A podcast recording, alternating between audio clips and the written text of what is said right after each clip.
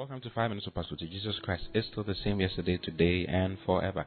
It's such a blessing to be with you once again this morning. I'm still sharing concerning the unpardonable sin, and I believe you are learning some few things that will, will really help you. you see, today I want to share with you who it is that can commit that particular sin. You know, in the scriptures, in, in, in the New Testament, the Bible shows us who it is that can commit this particular sin. And if you look at um, Hebrews chapter 10, from verse 26, there's a very interesting scripture there, okay, that I want to show you. Hallelujah. He says, For if we sin willfully, after that we have received the knowledge of the truth. Now he's talking to Christians, he's talking to believers now. He says, For if we sin willfully, after that we have received the knowledge of the truth. You know, he, the word knowledge there is a epignosis that is coming into full maturity, full knowledge, full, concise, and precise knowledge of the truth. Who is the truth? He's talking about Christ. Okay, he says, For if we sin willfully, after that we have received the knowledge of the truth, there remaineth no more sacrifice for sins. Hallelujah. But a certain fearful looking for of judgment and fiery indignation which shall devour the adversaries. And it says, He that despised Moses' law died without mercy under two or three witnesses.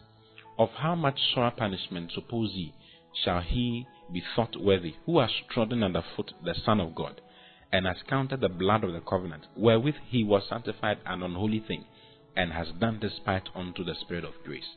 Hallelujah. Now, this is very interesting. This is a very interesting portion of the scripture. He's actually writing to believers. And he says, For if we sin willfully after that we have received the knowledge of the truth. He's talking about the full knowledge of the truth. You see, he's talking about those who have grown in the Lord, matured in the Lord to a certain point, and come, I mean, gotten to know Christ into detail. He says, if they should sin willfully, you see, they, he says, if they should sin willfully, and what, what's it he's talking about? He explains it for you. Okay? He says, if they should, they should sin willfully after that they have received the knowledge of the truth, there remaineth no more sacrifice for sins. No more sacrifice for sins.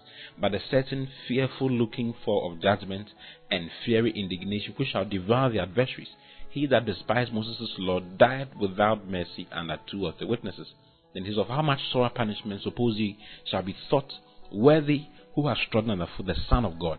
So the willful sin that he's talking about in this case is actually treading underfoot the Son of God.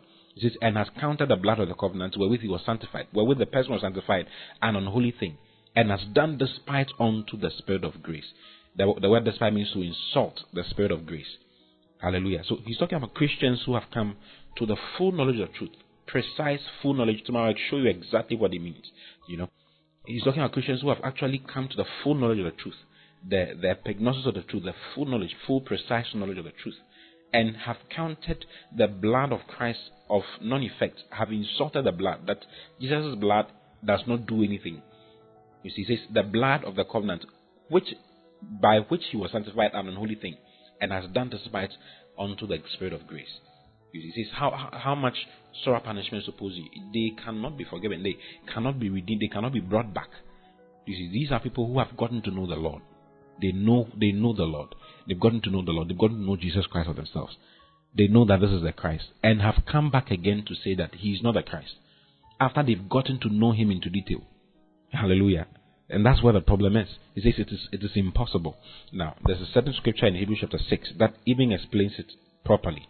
And I want us to look at it. Hebrews chapter 6, I'm reading from verse 4 now. He says, For it is impossible. Now, this is, this is it. He says, For it is impossible for those who were once enlightened and have tasted of the heavenly gift and were made partakers of the Holy Ghost and have tasted the good word of God and the powers of the world to come, if they shall fall away, to renew them again unto repentance. See, they crucify to themselves the Son of God afresh and put him to an open shame. You see, I'll explain this very, very well to you tomorrow. Okay, but he's talking about he's talking about those who have come to the full knowledge of the Lord and have counted his blood not worthy, or have made an insult to that particular name. This thing is not for just any Christian. It's talking about those who have come to the full maturity. And very few Christians have come to that full maturity. There are those who have come to the full maturity. That sometimes some people have been in the ministry for so long. After some time, they come to say that Jesus Christ is no more the Lord of their lives. That is what the problem is. Hallelujah. I'll show you again and explain to you better tomorrow. I love you very much. I'll see you. God bless you. Bye bye.